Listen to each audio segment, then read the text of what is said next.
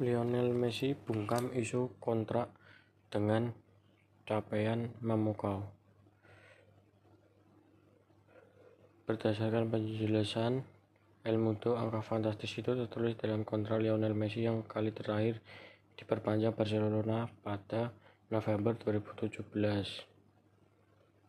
Lionel Messi sementara itu 266 juta euro 4,5 triliun yang merupakan utang kepada bank harus dibayarkan pada 30 Juni mendatang. Melihat dari besaran utang tersebut, Barcelona disebut sedang berada di ambang kebangkrutan. Situasi ini kemungkinan mengiringi langkah Lionel Messi yang sedang berjuang bersama Barcelona. Namun Messi tampaknya tidak begitu terpengaruh jika dilihat dari performa yang ia tunjukkan pada laga kontra Atletico Bilbao. Pada laga yang berlangsung di stasiun Camp Nou, Senin dini hari WIB itu Messi tampil gemilang dengan menyumbangkan satu gol lewat tendangan bebas.